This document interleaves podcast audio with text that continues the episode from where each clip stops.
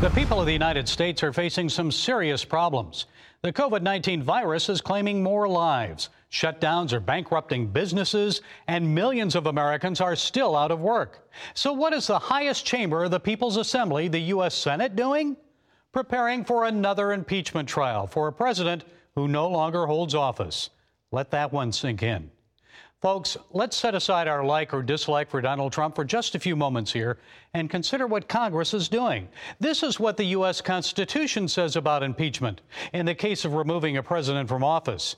Judgment in cases of impeachment shall not extend further than to removal from office and disqualification to hold and enjoy any office of honor, trust, or profit under the United States.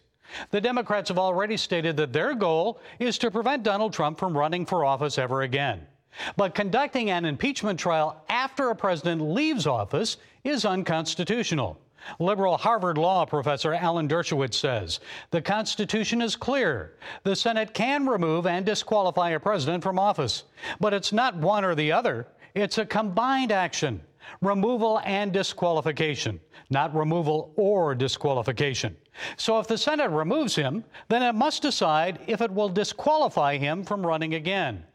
Well, the Senate didn't remove Donald Trump. He's already out of office. And Dershowitz says that means senators don't have the power to disqualify now private citizen Donald Trump from holding office in the future.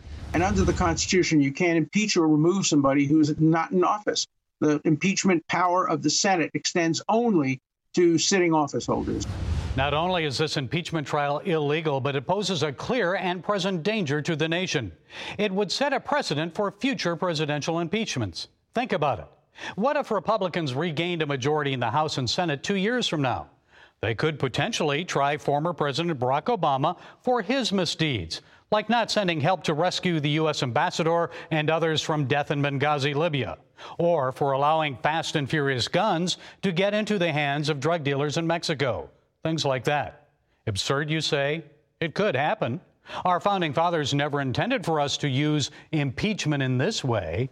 And as I said earlier, we have many more urgent problems to address as a nation at this time, like ending lockdowns that are killing Americans beyond COVID 19. Pandemic deaths from despair, suicide, and drug overdoses reportedly could reach more than 150,000 and nearly 75% of young people between the ages of 18 and 24 are suffering from at least one mental health issue.